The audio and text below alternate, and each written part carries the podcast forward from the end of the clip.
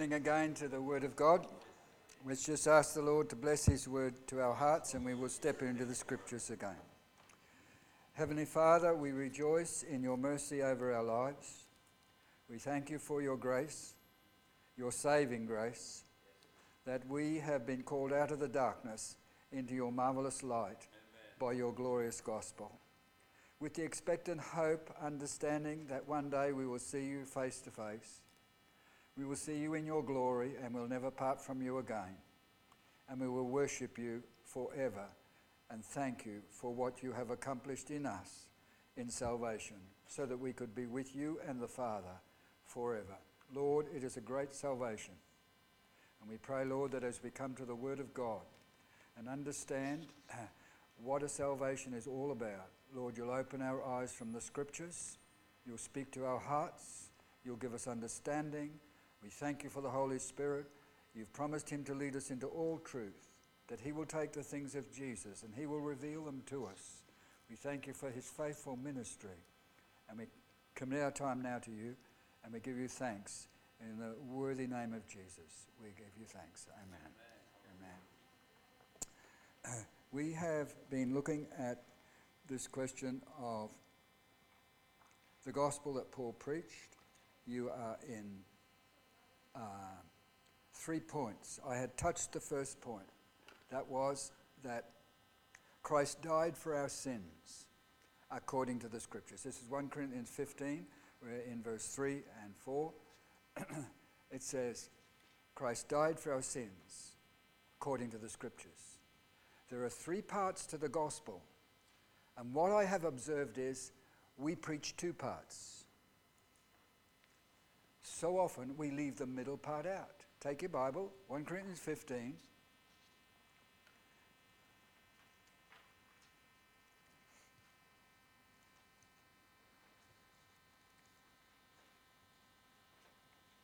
One Corinthians 15, verse 3. We'll go through it step by step. For what I received, I passed on to you as of first importance that Christ died for our sins according to the scriptures. We've done that. Paul would justify his message, he would support it by the scriptures. Now you go to verse 4 and that he was buried. Full stop. That is the second part of the gospel. Right? And we don't think about it. That is the second part of the gospel. Peter preached it powerfully, Paul preached it powerfully, but so often when we come to the gospel message itself, you will find rarely is it actually covered in the gospel message. What's it mean? And he was buried. What importance does that have to you? You've heard the gospel, you know the gospel. What importance does it have to you and me? And he was buried. First, he died for our sins according to the scriptures. Sin is what's dealt with at the cross. The scriptures support why the death is. He died for sins, the just for the unjust, that he might bring us to God.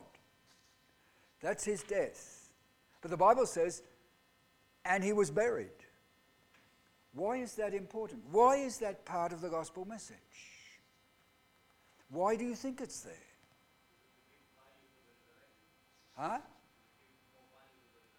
It gives more value to the resurrection. Yeah, it tells you that there is a position his death, his burial, and his resurrection. So we understand water baptism, true? And we are identified with Christ. But I want you to think further. Take your Bibles, go to Acts 13, first of all, Acts 13.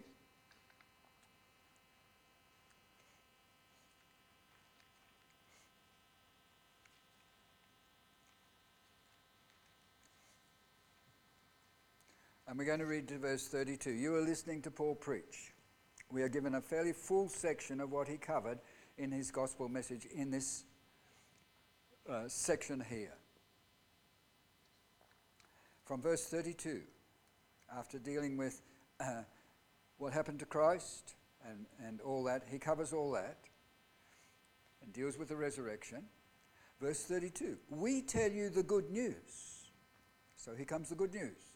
What God promised our fathers, He has fulfilled for us, their children, by raising up Jesus, as it is written in the second psalm You are my son, today I have become your father. So Sam mentioned the resurrection. That's there. That's part of the gospel. There is no question. It seals the new life. He was dead, now he's alive.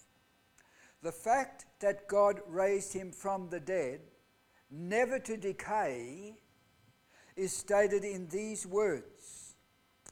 So it is, sta- uh, I will give you the holy and sure blessings promised to David. What were the holy and sure blessings promised to David? It's a covenant God made with David that from your ancestors, your, your descendants, I will raise up one. I will raise up one, and he'll sit on your throne, and his kingdom will never end. That was his covenanted promise. So the Bible says he raised up Christ, and he'll sit on the throne of David one day in Jerusalem. Right? So it is stated elsewhere. Please notice your wording. It's stated elsewhere. You will not let your Holy One see decay.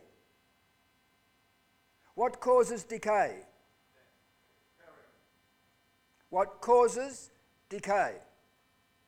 Only one thing causes decay. Death is the end product, but only one thing causes decay. By one man, what entered this world? Sin. And the consequences of sin have passed on all men. It's appointed unto men once to die.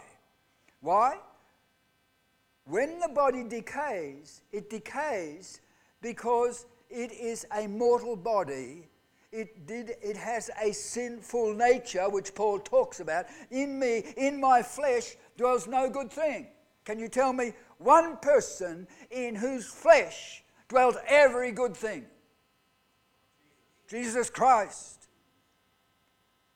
Now tell me, when he was on the cross, what was he bearing?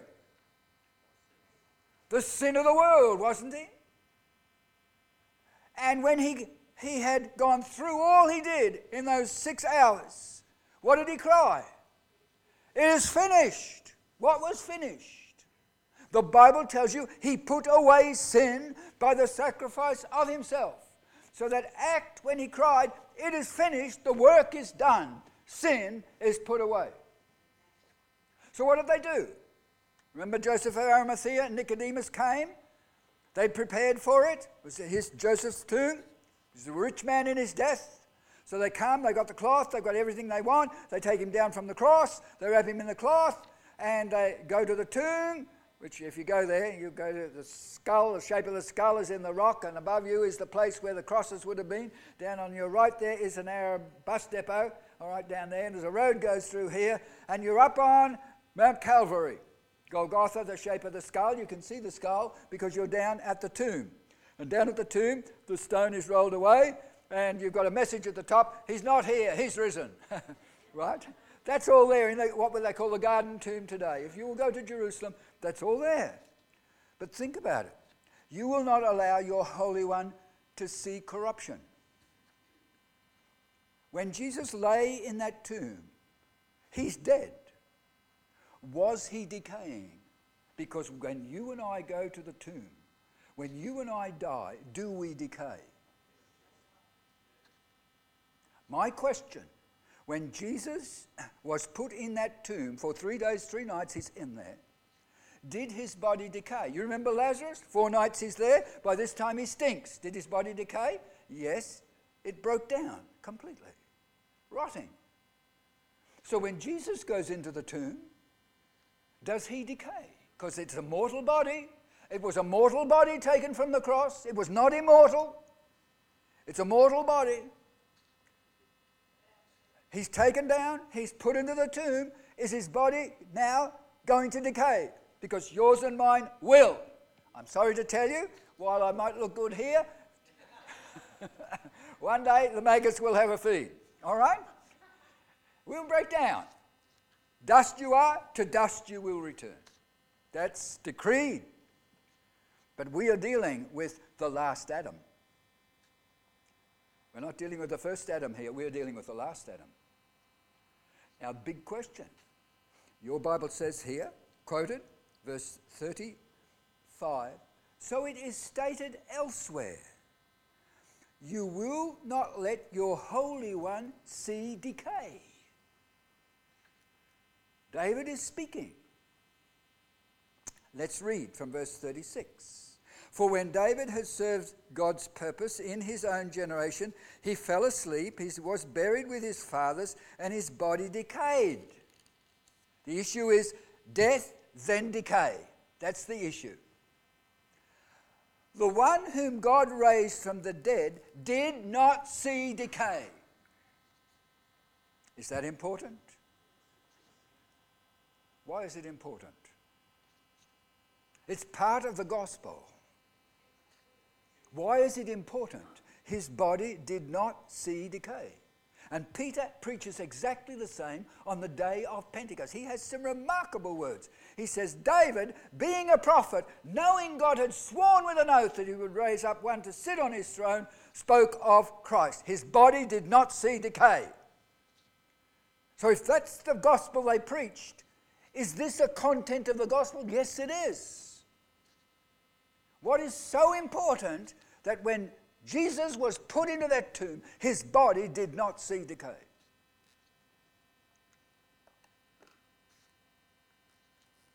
What do you reckon? Now, the Bible said. Yeah, he didn't. But why is it so important to us to understand you will not let your Holy One see decay? Why is that so important to us? I want you to think. In that body of flesh and blood on the cross, what was taking place? Six hours, he's nailed to the cross, he's lifted up, he's put there, and he goes from the ninth hour, nine o'clock, uh, from the third hour, nine, uh,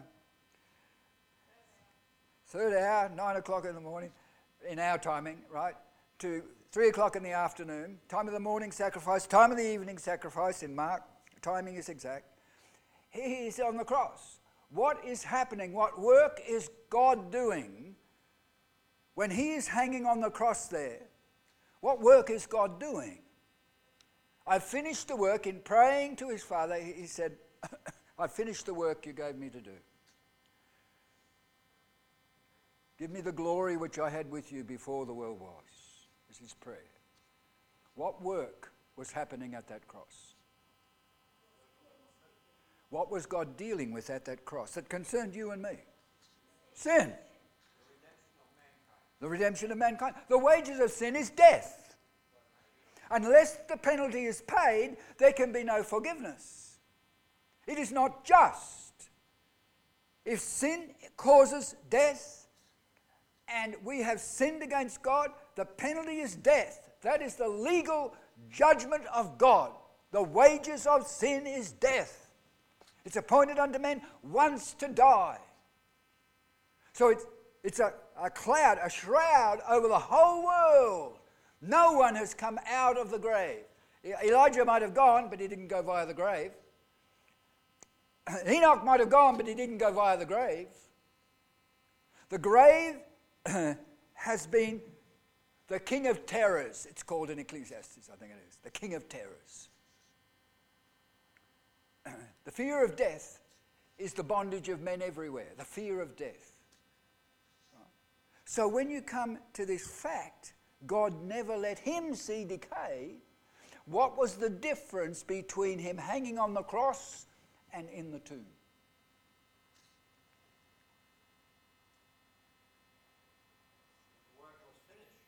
All right?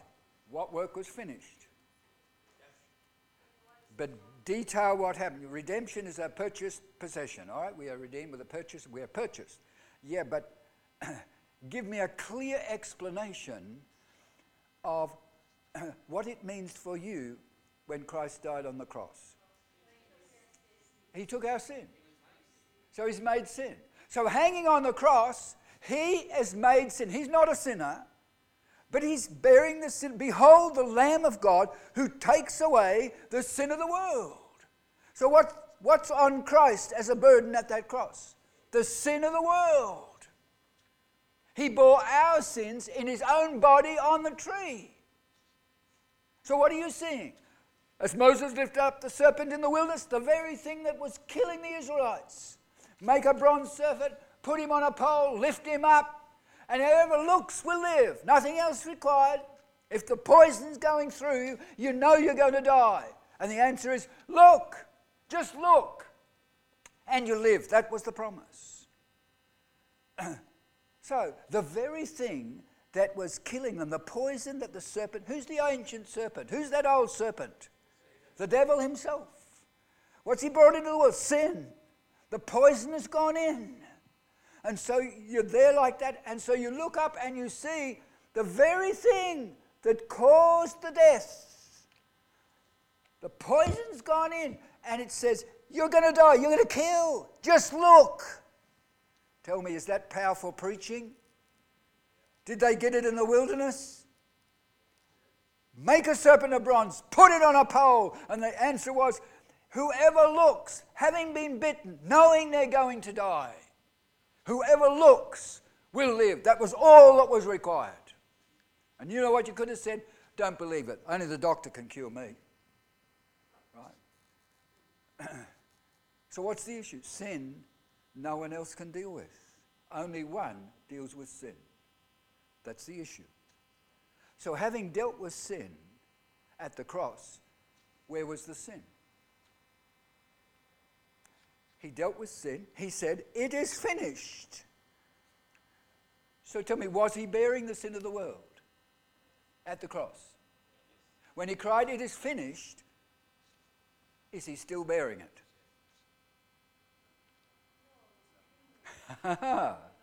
Some people are getting convinced. All right?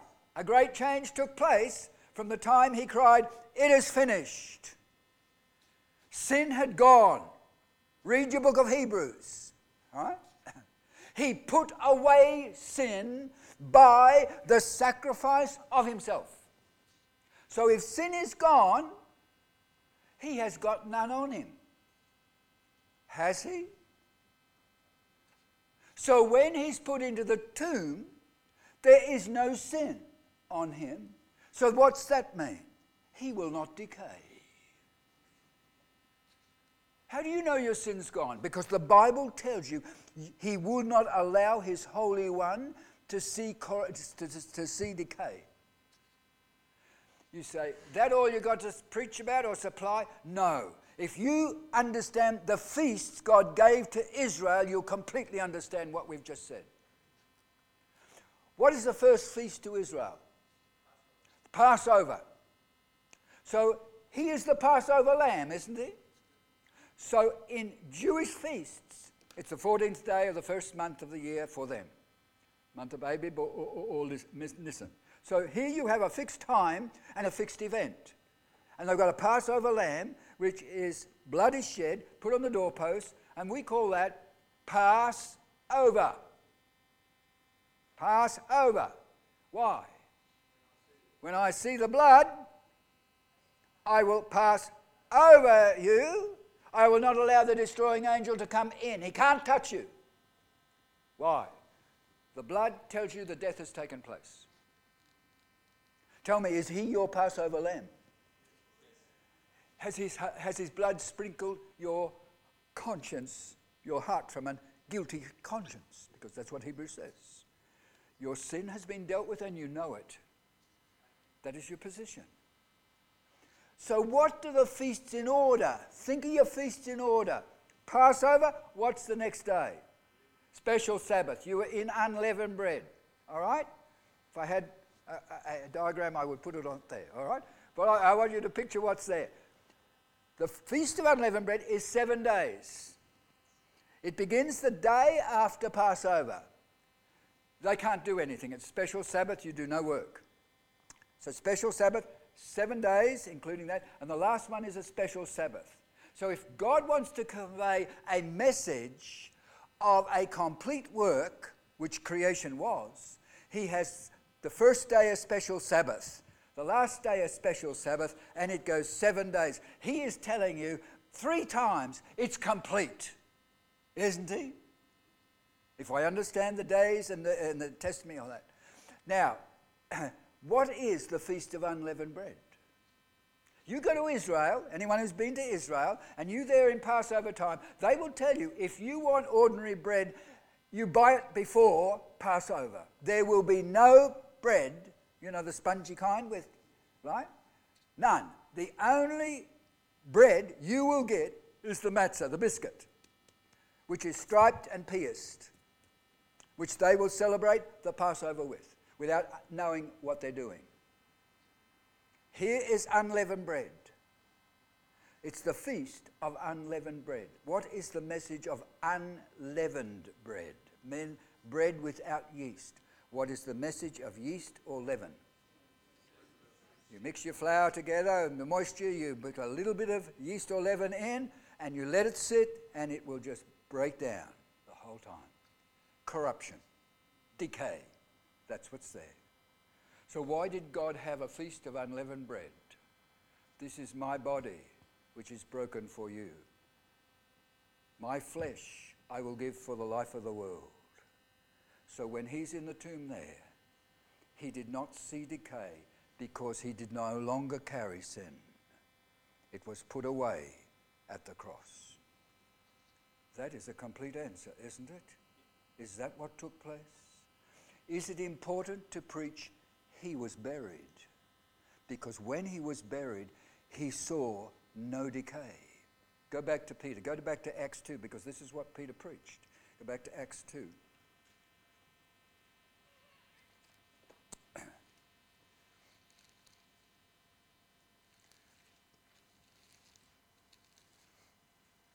We're down.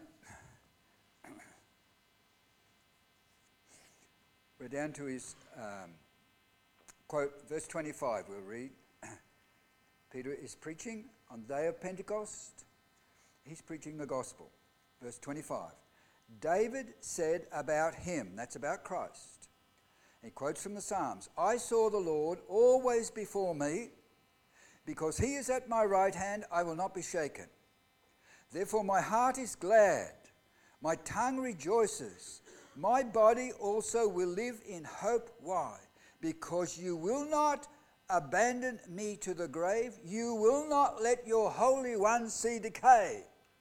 Is that clear? What is Peter preaching? That body that was in the tomb, you will not let your Holy One see decay. So, what's that mean to you?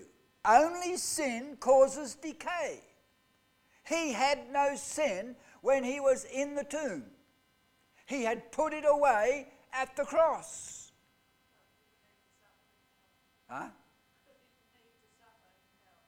He, yeah, that's another teaching. that wipes that teaching out. All right? That he had to go into hell as a sinner and he had to suffer the flames of hell and to be born again. Forget it. It's completely wiped out if you'll understand what the Bible is teaching. His body saw no decay, he had no sin. When the devil comes to you and uh, accuses you, you know, sin, sin, sin, where is your sin? It has been put away, hasn't it? Let me ask you, and you've got to think things through. When God looked at your life and Christ is at the cross, your life lies way ahead. Maybe he missed out seeing something I did. Huh? What about that? Did he bear your sin on the tree? Will you enter heaven? Because let me tell you this no sin will be allowed in God's presence. No sin. When you look at the Garden of Eden, the reason the cherubim were there and the flaming sword, because Adam and Eve had committed one sin. And they were driven out and they were not allowed back in. And even when they were covered with garments of skins, where blood was shed, and they put those skins on to replace the fig leaves, which was their own works, and they took what God provided, they were still driven out. Because no sin can be in God's presence. And a flaming sword, turning every way to keep the way to the tree of life, meaning you can't come, you can't enter. This is God's presence. And to prove it, the cherubim are there. And if you want to know what cherubim do, day and night, Revelation 4, it says, they cry in heaven, Holy, holy, holy is the Lord God Almighty. Heaven and earth are full of His glory. What are they concerned with? The absolute holiness of God. He, they will not allow sin in. You're dealing with God. God, this is from um, Habakkuk. God is of purer eyes than to behold iniquity. He can't look at sin. Remember what Moses said? I beseech you, show me your glory. And God said, You can't see my face and live. I will pass by, I'll put you in the cleft of the rock, I'll put my hand over you, but you can't see my face and live. God is holy with a holiness that is untainted and will remain for eternity, untainted by sin. God is holy. That's his being. And we don't realize how intensely holy God is. He can't look on sin. And they'd only committed one. One disobedience was all they had done. One command was broken, only one. And they could not come in, even though a substitute animal died in their place. They could not come in. If you tried to come in to the Garden of Eden, if you did, way back there, what would happen to you? That sword would cut you down. Your blood would be shed, you would die. And the fire of God's holiness would turn you to ashes. That is the first understanding of what is called in your Bible the whole burnt offering. Which remember, Abram was commanded to do with Isaac. Offer him for a burnt offering on a mount I will show you of. So what happens? God wakens him in the night. Abram, Abraham, he said, Here am I. Take now your son, your only son, meaning not talking about Ishmael, I'm talking about the one who is promised. Take now your son, your only son, whom you love. Is that a father son relationship? God the Father, God the Son? Ah, do they love? There is a perfection of love between the Father and the Son. And you know what you'll hear today? And it's a confirmation of prophecy. There's a man who runs a big ministry in TV and supports many missions in social issues and helps. Listen carefully. This is what he teaches. To say that God the Father would treat his Son as is taught by you, that is, he killed his own son, is cosmic abuse. You ever read 2 Peter chapter 2 verse 1? Listen carefully. there will be false prophets, there were false prophets among the people. There will be false teachers among you. They will privily, secretly bring in damnable heresies, even denying the Lord who brought, bought them. He bought them. These that teach it, He bought them. They'll even deny it. What is the gospel? What happened at the cross? This is what happened. When Jesus was in the garden of Gethsemane, remember? And he told them, when Peter said, after he told them, All of you will leave, you'll run tonight, you'll flee, because it's written, Smite the shepherd, sheep will be scattered. You go back to the beginning of that verse from Zechariah 13, it says, Awake, O sword. What's that mean? Sword is inactive. The sword is not operating. Awake, O sword, against the man who is my fellow, says the Lord of hosts. Smite the shepherd, and the sheep will be scattered. What are you singing? You are seeing the Garden of Eden. You are seeing the flaming sword. And it's not man coming as man, it is God's provided man, his own son. And he wants eternal life. He doesn't want any man to perish. He's not willing for it. So what happens? The Father doesn't want men to perish. So he brings his Son into the world, and the Son now, for us to have eternal life, the Son comes, and the sword awakes, and it's the Son on the cross. And the sword comes down. And he said, I thirst. Why? The fire's doing its work. We don't understand the sufferings of Christ. But in those intensity of suffering, he is satisfying the just demands of God for the sin of the world. Tell me, have we got a message for the world? Amen. We've got to present it like that. That's what it means. God's not willing that any perish. He wants them to come to repentance and acknowledge the truth. So we have a very powerful message to preach, haven't we? So there are three facts. One, Christ died for our sins according to the scriptures. He was buried. As far as the east is from the west, so far has he removed our transgressions from us. I don't know whether you believe that or not, but the fact is there. All right? Tell me, will he remember? He said, I will remember their iniquities. There's the new covenant. I remember. I won't remember. The, I will remember not their iniquities anymore. It's out of my memory, it's gone. Tell me, can you approach God with confidence? Can you come into God's presence with confidence? Because you're coming by the blood of Jesus. That's why you're coming. Nothing you have done. You understand what He did. He shed His blood for the sin of your soul. And that sin has been put away. So when you're coming into God, the Father's presence, you're not pleading any value of your own, you are coming in the understanding of what Christ has done for you.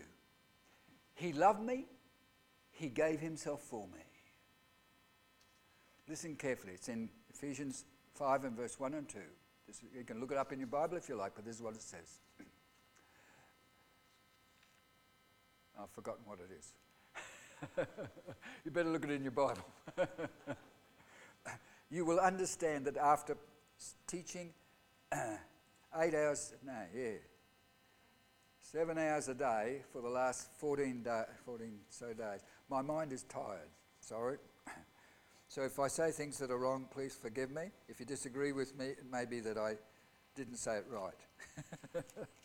Ephesians 5, verse 1 and 2.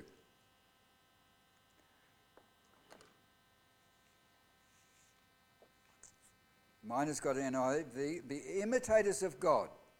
So, if you're going to imitate God, what are we going to imitate?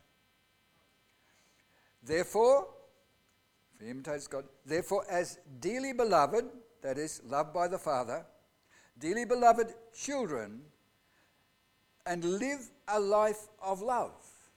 Notice, just as in exactly the same way as Christ loved us and gave himself up for us, that substitution. What as? A fragrant offering and sacrifice. You may have a sweet smelling savor to God, a sweet aroma to God.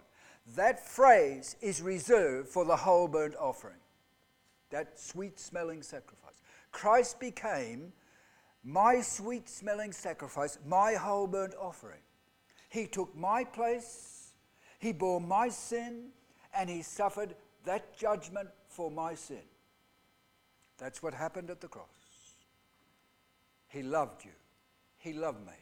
He gave himself for me.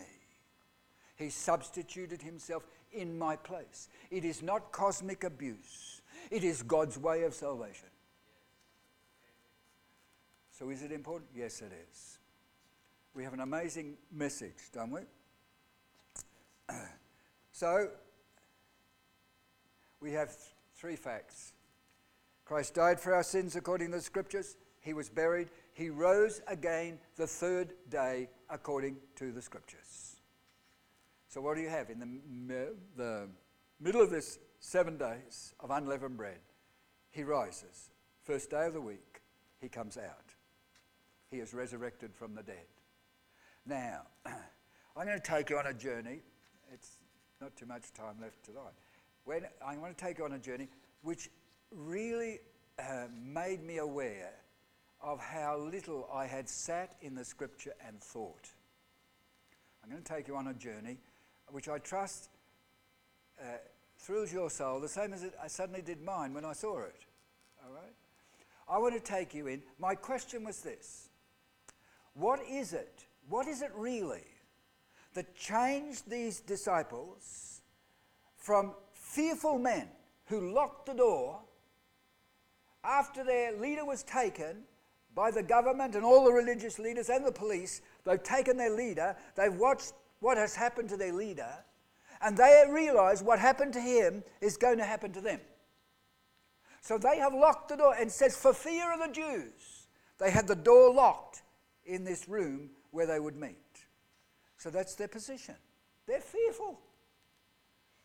My question was, what really changed these disciples from fearing like this to bold, strong, standing for truth, you know, willing to be outspoken and saying, we ought to obey God rather than you. You judge. You know, they're bold before authorities. They're bold in their statements. What changed these fearful disciples into those kind of men? Well, I'm going to take it. There is a pathway. You say baptism of the Spirit. Uh, there's more than that. That changed these men into bold proclaimers of the gospel that had been commissioned to them. So I'm going to take you through on a pathway. All right? So this is the pathway I want to take you on. How many of the disciples, the 12, how many were at the cross? One. John. What happened to the rest? Peter followed afar off till he got to the high priest's house, and then there was no more of Peter. He went out and wept bitterly. What about the others? Mark left. Mark's gospel is written there was a young man and he fled. He left his clothes behind. He was naked. He fled. He wasn't going to be taken because Jesus said, All of you will run from me tonight. So they all ran. Because what came, when you read your Bible, wasn't a few came, there was a crowd that came. And they had swords, they had everything they wanted. They were coming to get a dangerous man. Right? They had to be taken. So they all fled because of what is there. Remember, Peter pulled his sword out. He had two swords. The two swords, he pulled off. Off went his ear. Right? Jesus put it back. Right? Everything is miraculous as far as he is concerned. The supernatural never ceases where he is present. And he said, Who have you come to seek? Christ. I am. And they fell back. They didn't fall forwards, they fell backwards. if you're meeting with God, you'll find they fell forward in fear, in adoration. Here they meet him and they're not believers, they fall backwards. And he said, he repeated the question. So they took him. So off they go, and we have the story of what happened in the house where Peter denied him. We have him in the trial, we have everything that went on. The only one who knew that was John, who followed afar off, and Mary, his mother. Mary, his mother. What's that? And the four women. Yeah, we'll leave the four women. I want to concentrate on Mary. Mary, his mother, because she is going to watch what happens to her son. Remember, she treasured all these things in her heart. And now she is, and remember the prophecy on Mary a sword will pierce your own soul. That's the prophecy. She received about this one that was born. Like that. So, the women, women are there, women of Jerusalem are all along. when he's carrying his cross like this, they're all along. And what do they see? This man who can hardly carry his cross, before they compel Simon the Cyrene to carry it, they're weeping for him. What did he say? Women, Jerusalem, don't weep for me. Weep for yourselves. If this is what they do when the tree is green, that is, the temple's still here, Jerusalem still exists. If this is what they do when it's like that, what will happen when the tree is dry? There's no life left here. So we go to the cross. So who is at the cross? Mary, the other women, they're named, they're there, and John. So does who hears the words spoken? Seven sentences are announced by Jesus from the cross. Amazing sentences. Woman, one of them is, Woman, speaking to Mary, Woman, behold your son. So John is here, Mary is there. We're getting a picture. They are real close to the cross. The crowd is watching and they're passing by because even, even today the road goes by like this. And as they pass by on the road, what are they doing? They're mocking.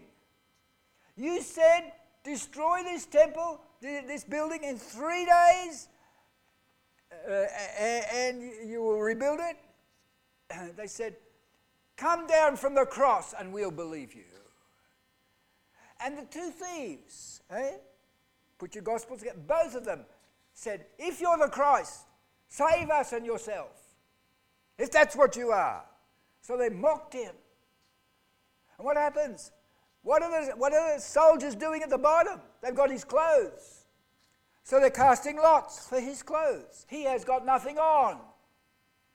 It's a shame. He's naked before the world. That's the cross. And so mad is he, Isaiah 52 says, his visage, his form was so marred more than any man's. He was unrecognizable as a man. You say, why? Well, they thrust a crown of thorns on his head, long thorns, and then they hit him on the head. So the thorns are going in, in, in, and blood streaming down. And what do they do? They take him and they lash him. It's not Jewish. 40 save 1, 39. These are Romans lashing him till his back is a ploughed field. I'm only quoting scripture. So what happens then? They take his beard and they pull it out. Is he suffering? They blindfolded him, and the soldiers smashed him by fist, one to the other. Prophesy who hit you. He is just beaten to a pulp. That is how we sinners treated the Saviour sent from heaven. You say, that's what they did. I would never do that. We hated God till God's love registered with us that he loved us in our sin. We're backbiters, haters of God. So this is what is happening to him. How would the other disciples know anything about what happened at the cross? Because when I read my Bible in Mark, for three days they had been weeping and mourning. Intensity of sorrow why? The leader's gone. It's finished. There is no news. So they have asked the others, they were not there. All right? I want you to think this is what went on in that upper room. Those who were not there would say, Tell us what happened. Do you understand that? They weren't there. Mary is in the upper room, we know that. John is in the upper room. They are the two main ones who could tell everything that happened. So they're getting information in three days as they gathered together. They're filling in the missing understanding of everything that took place in detail. Even the centurion in front of the cross, when he cried out, Truly, this was the Son of God. The whole wording of the crowd, of the, of the thieves, everything. They took it all in. They understood what happened the only place in your Bible where this is put down is the end of Luke. Please go to the end of Luke, Luke 24. I used to wonder why.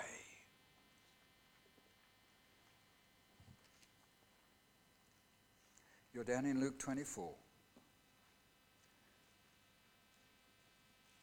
We're down in verse 44.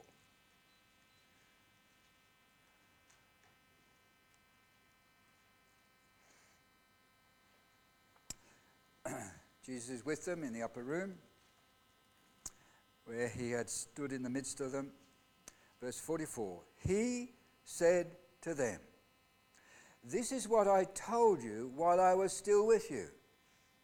Everything must be fulfilled that is written about me in the law of Moses, the prophets, and the Psalms. That is the only place where the Psalms is added. Everywhere else in your Bible, it is the law and the prophets.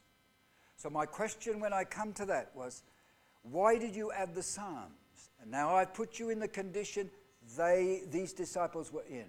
We're talking about how did they have such confidence? God is building their understanding. All right? So, what is happening here? He says, This is what is written about me in the law of Moses and the prophets and in the Psalms. Take your Bible, turn to Psalm 22. Remember what it says. The only time, otherwise than that, is law and the prophets.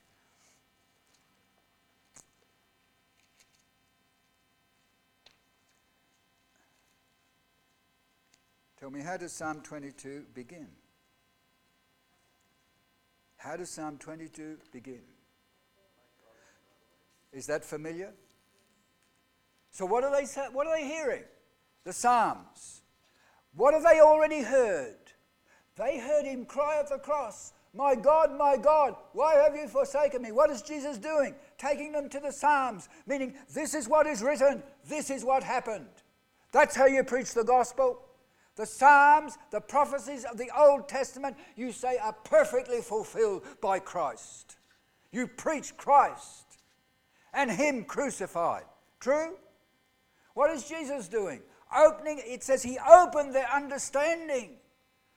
They've listened as they've heard the description of what happened there.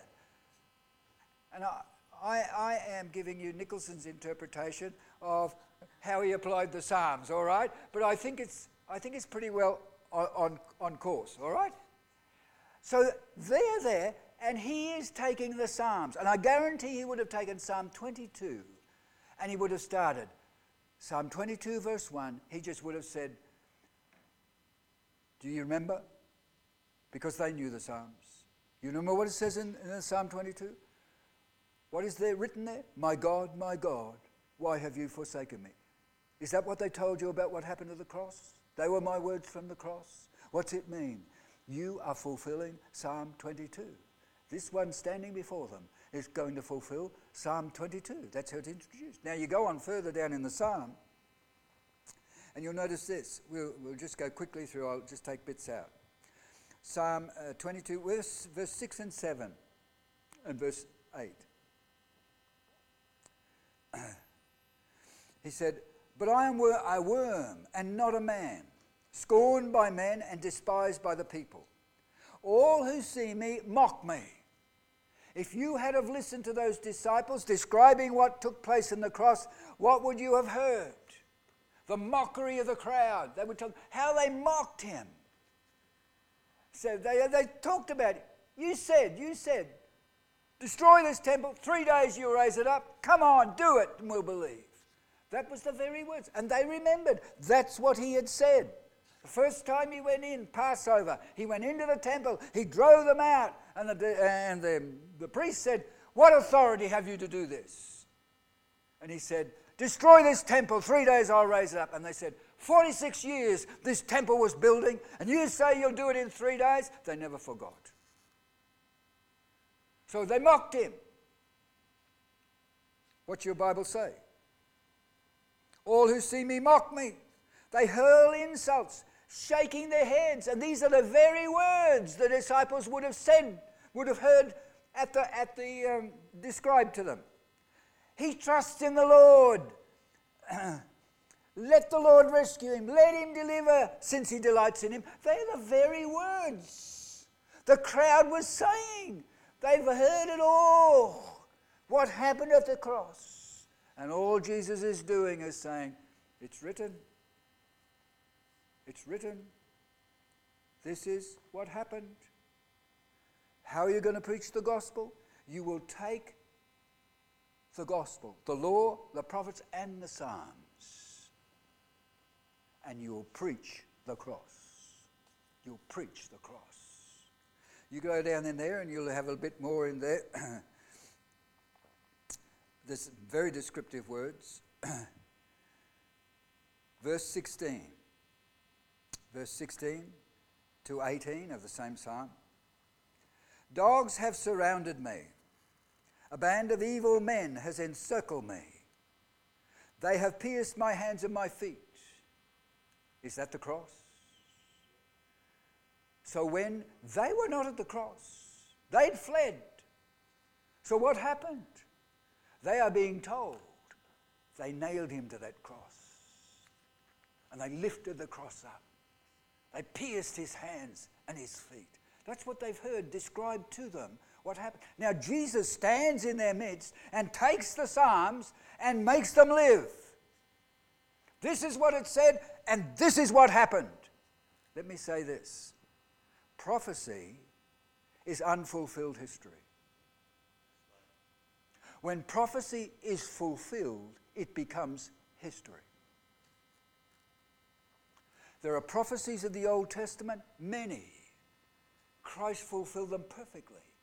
It has become history. Our justification for our message is that God prophesied by the prophets before it happened, and then he perfectly fulfilled those prophecies when his son went to the cross. That's the gospel we preach. And the reason he was at that cross was he was dying for your sin and mine. That is our message to the world, isn't it? That's our, it's an offense. It's a stumbling block to the Jew, but it's foolishness to a Greek, a Gentile. What power is there? The power of God unto salvation to everyone who believes. It's as simple as that. You believe the gospel. Isn't that the requirement? so you go down further there, you'll notice what it says in uh, verse 17 18. I count all my bones. People stare and gloat over me. What an expression. That's how he felt at the cross. They're staring at me, they're gloating over me. That's how the crowd were treating him. Notice the last part. They divide my garments among them and cast lots for my clothing. Did it happen exactly? Written hundreds of years before. This is David's psalm perfectly fulfilled. Exact. So, is that how you preach the cross? You have to tell what happens at that cross. Paul said, God forbid that I should I better turn to it. 1 Corinthians chapter 1.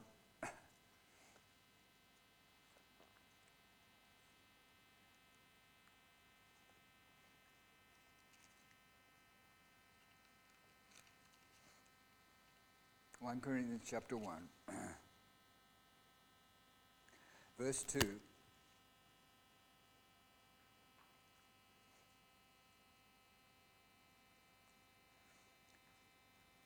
One Corinthians, uh, sorry, one Corinthians two, and verse two. For I resolved to know nothing while I was with you except Jesus Christ and Him crucified. I came to you in weakness and fear and with much trembling. Tell me, was that the condition of these disciples in that room? Were they fearful? When he came in, were they fearful? They'd locked the doors. They were full of fear. Came in he said, My message and my preaching were not with wise and persuasive words, but with a demonstration of the Spirit's power, so that your faith might not rest on men's wisdom, but on God's power. So, where does your faith rest? In the power of God, you say, what power? The power of God to put away sin. There's no other work to equal it, is it? This is the whole world is locked up under sin. That's the charge of the court of God in Romans. The whole world, we're locked up. Is there a power in the gospel? It's the power of God to salvation. Why? In it, a righteousness from God is revealed, not yours, but His. In absolute righteousness, God dealt with our sin. And He took your place and mine. And He suffered the consequences because He loved you. And the Father did it because He loved you. We have a message. God so loved the world, He gave His only begotten Son. Whoever believes in Him will not perish, but will have everlasting life. Is that the gospel? It is. It's as simple as that, but it is profound. When we are called to preach, we are called to preach what is a stumbling block to the Jew. That is, Jesus is not their Messiah. That's the stumbling block. To the Greek, the Gentile, it's foolishness. That this should be the means by which we should be saved. Is that what happens? If you will believe the gospel and come to Christ when he calls you out of sin and say, I'm leaving my past behind and I want to be forgiven. And I come to you like that. Will God perform what He's promised? I give them eternal life. Will He do it? Amen. Does His promise stand? It must. Standing on the promises of Christ my King through eternal ages, let His praises ring. I'll give you a, a hymn if I remember it all. No more veil, God bids me enter by the new and living way. Not in trembling hope I venture, boldly, confidently, his call obey. There with him, my God, I meet, God upon the mercy seat. When you come to Christ, it's a heavenly calling. He's entered heaven with his own blood. Is your name down in the register of heaven? That's where it has to be. The day we are born again of God's Spirit, there is a registered name in heaven that this is my child, my son. Eternal issues are satisfied. When you accept God's simple gospel and you come to Christ, God will do his part and you will experience peace that only God can give. The peace of sins forgiven. And the knowledge that you have now have a heavenly father. I will never forget because i was a very religious little man all right? A little boy. Because i used to teach sunday school and i used to go to church in the morning the anglican and presbyterian in the afternoon because i'm in the country all right? That was me. But i came close to death twice and i knew i in my little understanding, I knew I wasn't ready to go. I felt, oh, I, I, don't, I don't know what's the other side. I, have been at Sunday school and all that, and I thought about these things. Then I went on a, what you call a scripture union camp. All right? And I heard the gospel clearly laid out for me. And I believe what I heard. I'd never heard it in the church. It was modernistic church. Never heard it. And it registered. So I just accepted what I heard. And I can remember we were on the farm, in the bed, out in the bush. I remember lying on bed saying, for the first time, Father, Father, I've got a Father. He sends the Spirit of His Son into your heart, crying, Father. A birth has taken place. I am in the family of God. That is a depth of assurance that comes to the soul, that comes to Christ on the grounds God has laid out. It is now half past eight. All right? That's taken you an hour. Do you Ballarat people want to go back now?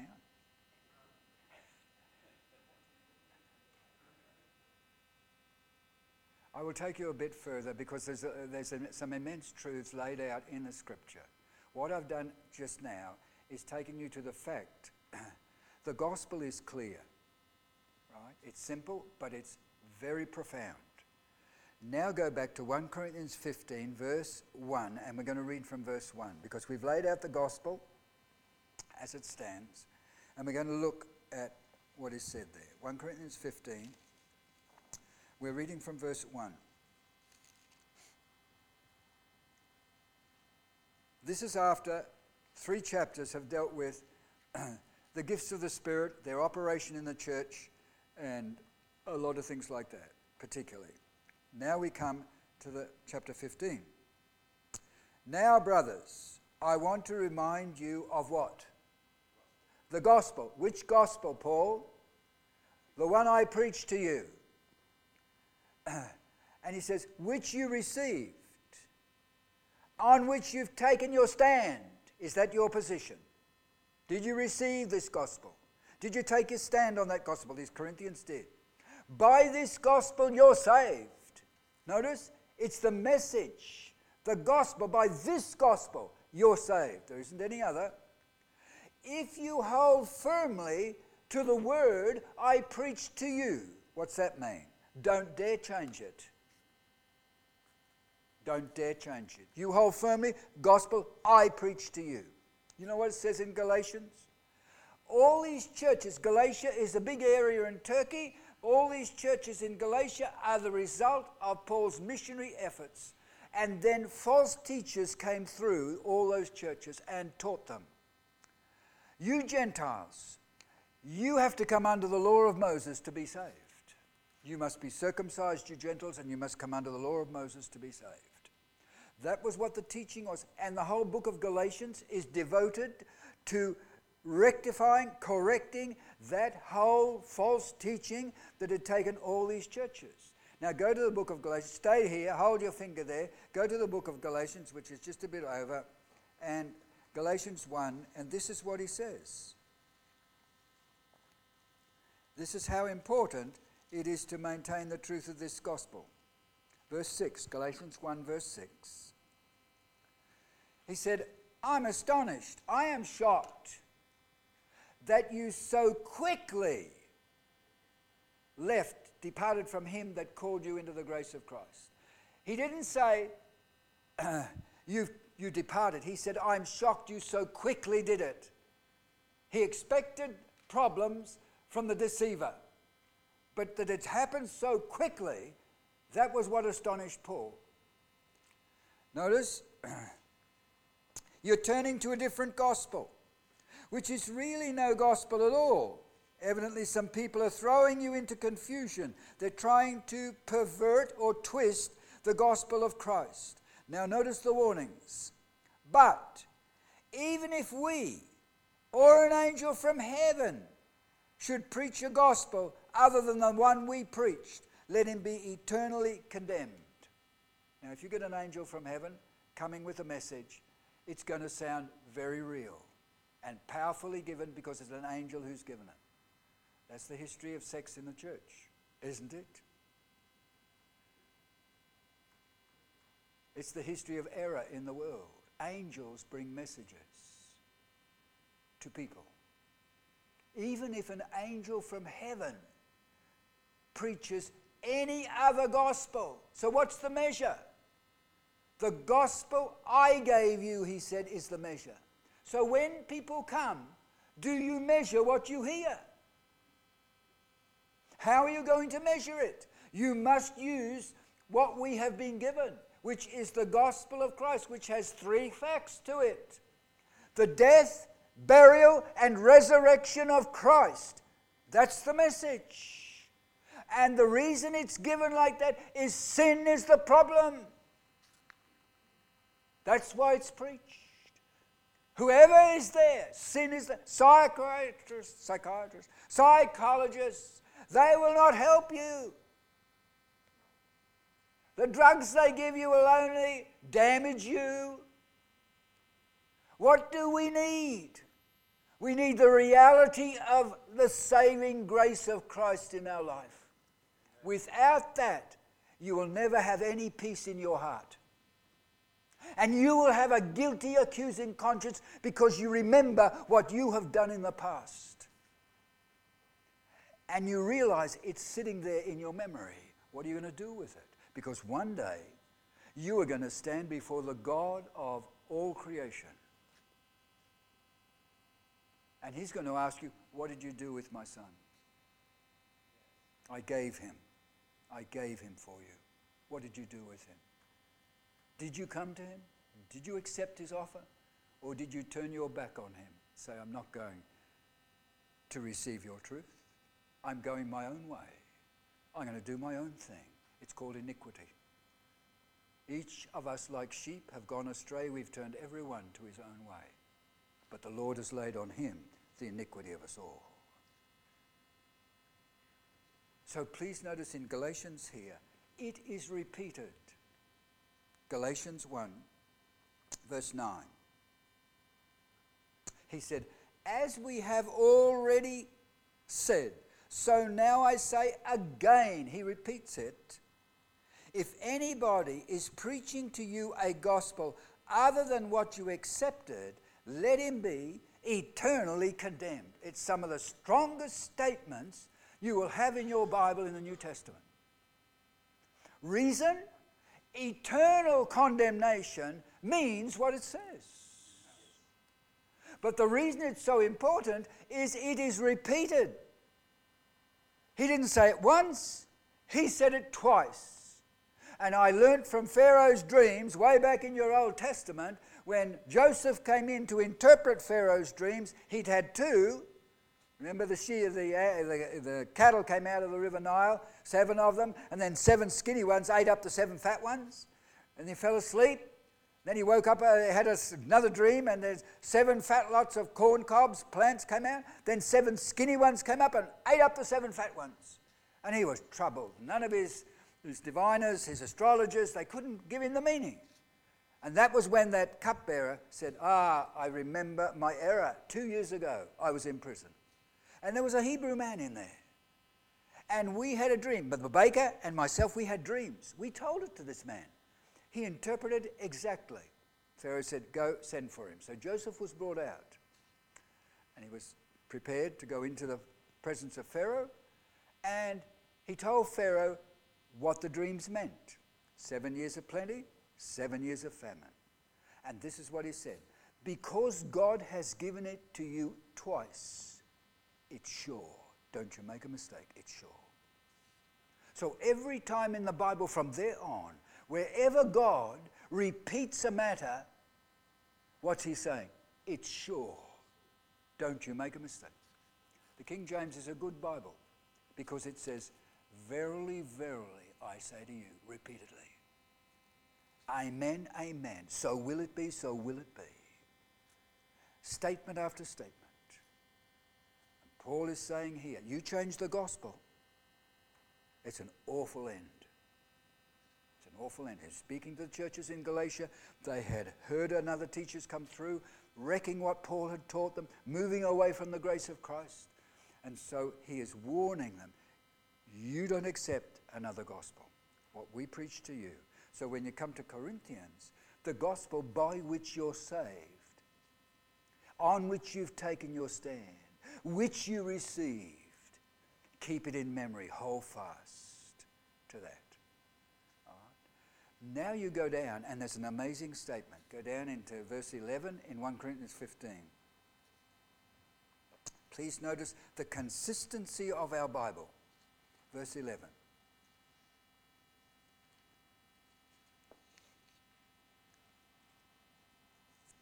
Notice what it says.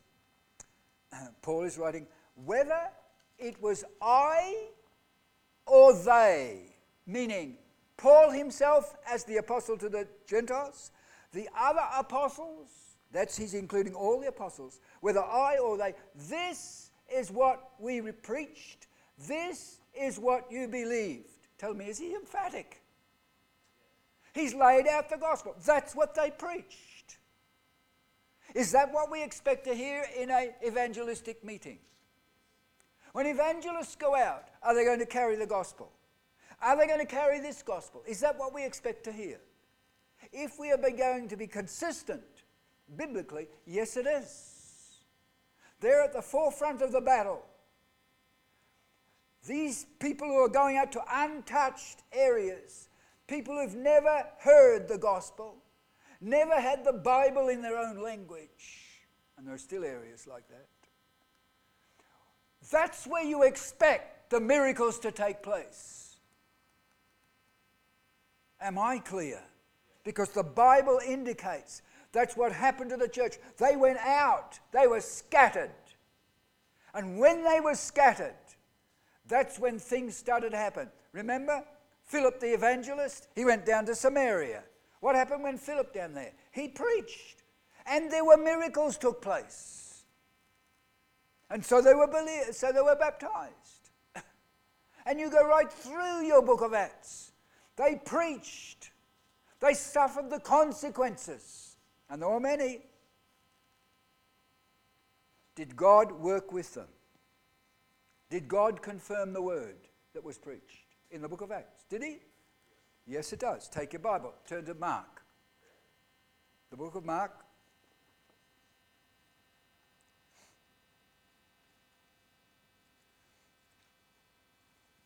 But then at the end of Mark, Mark 16.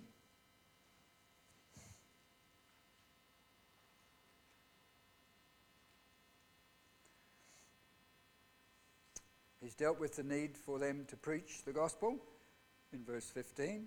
Verse 19. Mark 16, verse 19, this is what it says. After the Lord Jesus had spoken to them, he was taken up into heaven. He sat on the right hand of God. Then the disciples went out and preached everywhere. Notice what your Bible says. And the Lord worked with them and confirmed his word by the signs that accompanied it. Is that the pattern we have? Is that what should happen? That's what the Bible teaches. Take your Bible, turn to Hebrews chapter 2.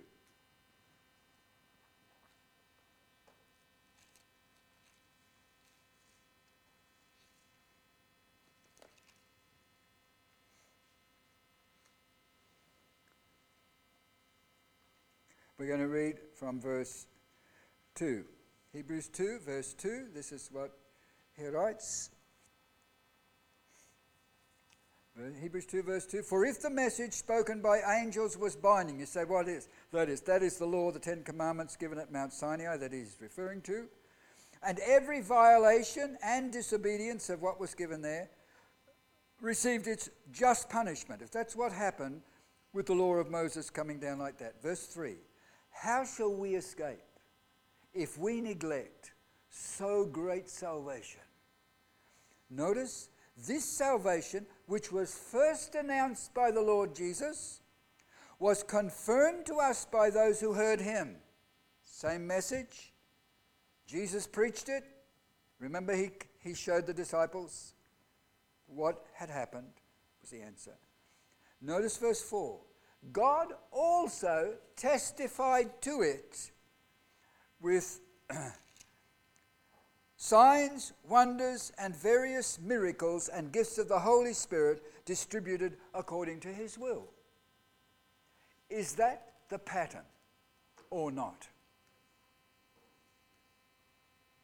Is that what we are to expect when the gospel goes out? We are. Take your Bible, turn it to Romans 15.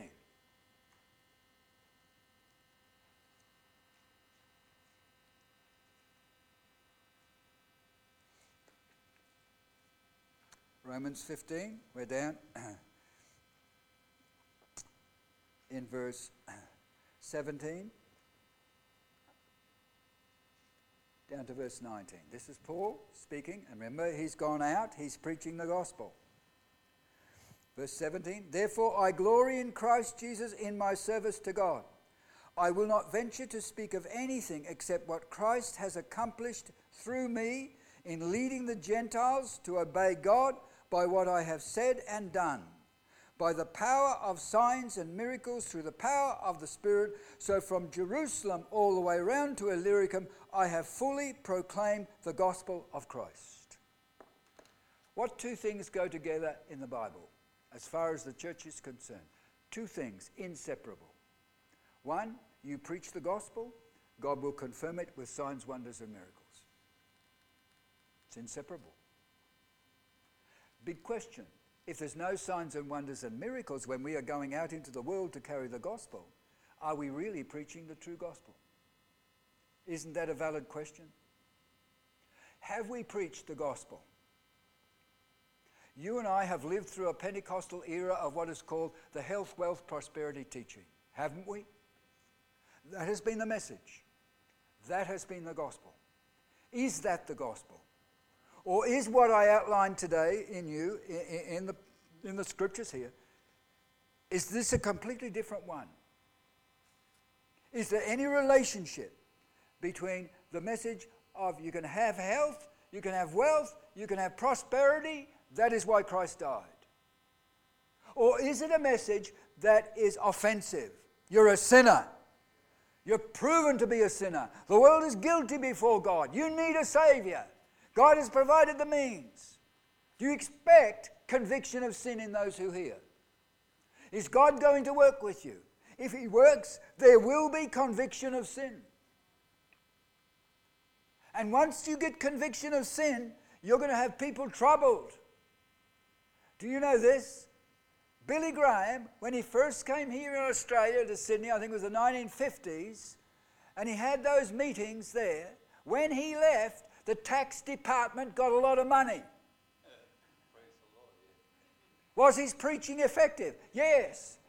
Lives were convicted. They had stolen money from the government. They hadn't declared their proper taxes, and the tax department got a lot of money.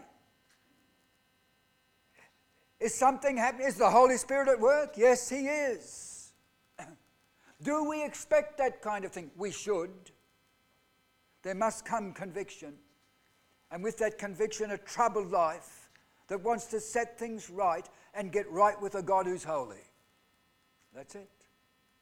If that's not the fruit of evangelistic preaching and teaching, then maybe the message is not right. Maybe you'll get a crowd. Maybe you'll get people happy. But will you get them holy? Will you get them weeping for their lives, knowing they are not where they should be? Fiji, when I went there, was the passing of a move of God. And it, the Assembly of God was known as the Church of Tears. So that when there was meetings and the meeting finished, they would come to the altar as their need was, and the church was wet with tears, weeping their way to God, in reconciling, wanting peace with God. Is that real? Is that happening today?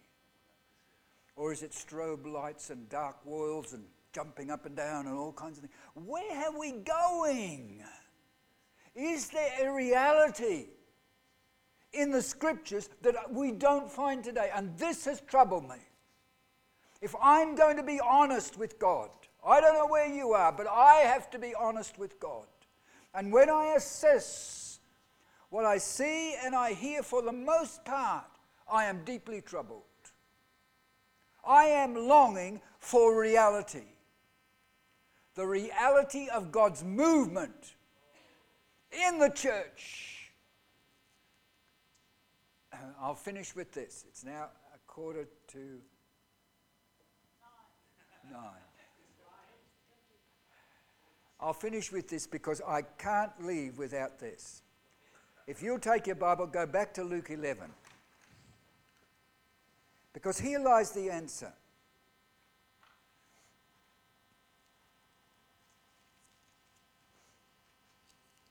Luke 11. We're reading from verse 11.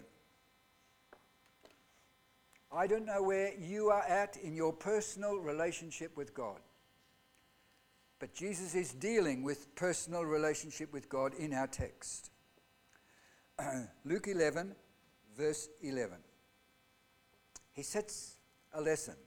Which of you fathers, if your son asks for a fish, will give him a snake instead? Well, what's the answer? Any father would say, No way, I'm not going to give my son a snake if he asks for a fish. Even though we've got a wreckage of society around it, I don't think anyone would do that. Some may, but nevertheless. or if he asks for an egg, we'll give him a scorpion. Is that what you do? You fathers, and he said, You evil, fa- you fathers, you are evil. You're controlled by your sinful nature. And yet your son asks you for something. He's hungry, he's, he wants something. Were you going to give him something that will hurt him? Will you give him what he needs? That's the issue. So then he takes it. Notice he applies it. Verse 13. If you then, though you are evil, know how to give good gifts to your children. And here is that which is left out of this section in your other Gospels. This is only Luke. Please notice it's isolated to Luke because Luke has particularly a special message through to us Gentiles. Notice, if that's what a father does who's evil, gives good gifts, how much more, in far greater measure, will your Father in heaven. Now tell me, is there a relationship already established? Your Father in heaven. What's it mean? He's already a son. Or she's already a son. You say, but I'm a woman, I'm not a son. In the kingdom of God, when you come to Christ, you are a son of God, because that's what you will be. An inheritor of the kingdom of heaven, you are a son. The inheritance is ours. There's neither male nor female when we're dealing with the things of God. So here we come, there's a relationship, and he says, How much more will your heavenly Father give what? What your Bible tell you? The Holy Spirit to them that ask him. You say, but I ask and I ask and I never get it. Some people are like that, aren't they? What's the, what's, what's the Bible speaking about? It's saying, thirst, thirst. What was the parable? It's midnight. Your friend is in bed. The doors are locked. The children are there. And he said he's been asleep. He wakes him up. Imagine midnight, bang, bang, bang on the door.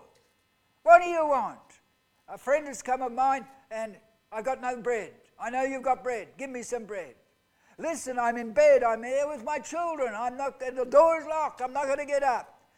Jesus said, He won't get up because he's his friend. He will get up because he's persistent. He doesn't give up.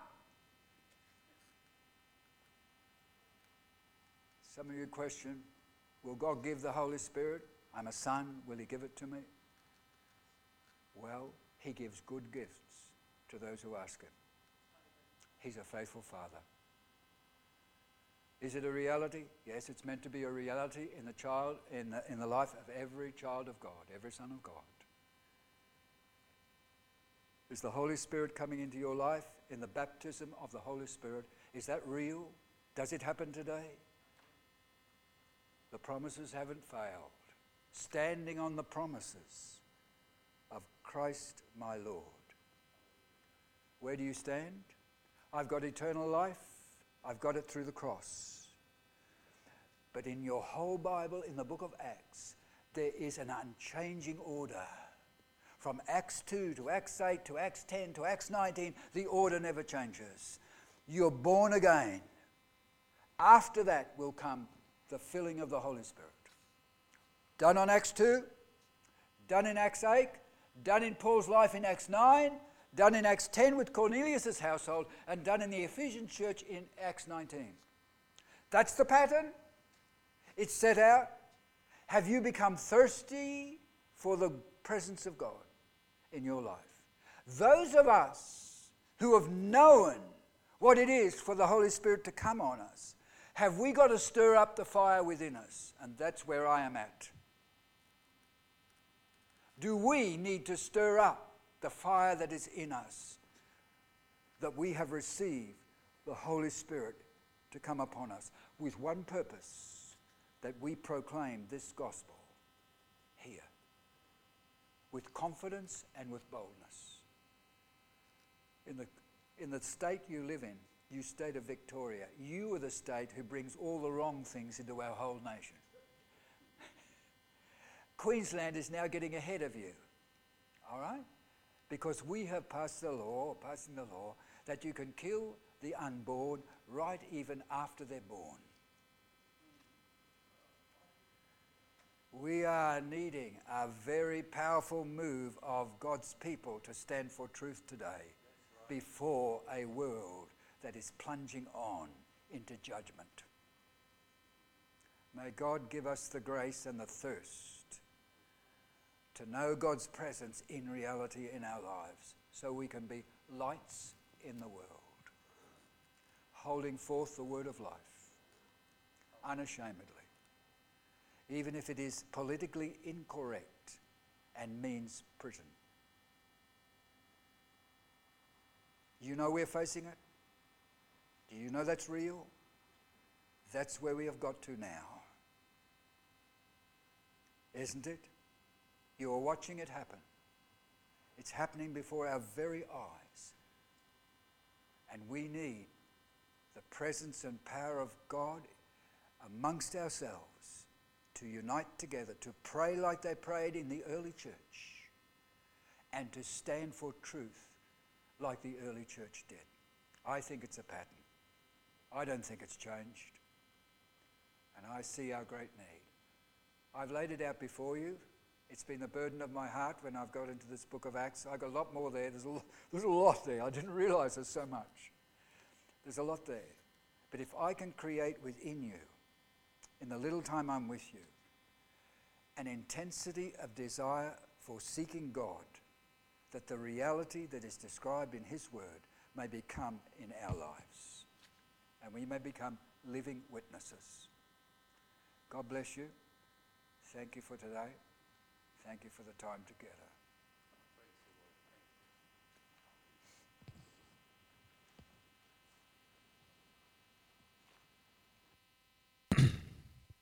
Thank you, Brother Maurice.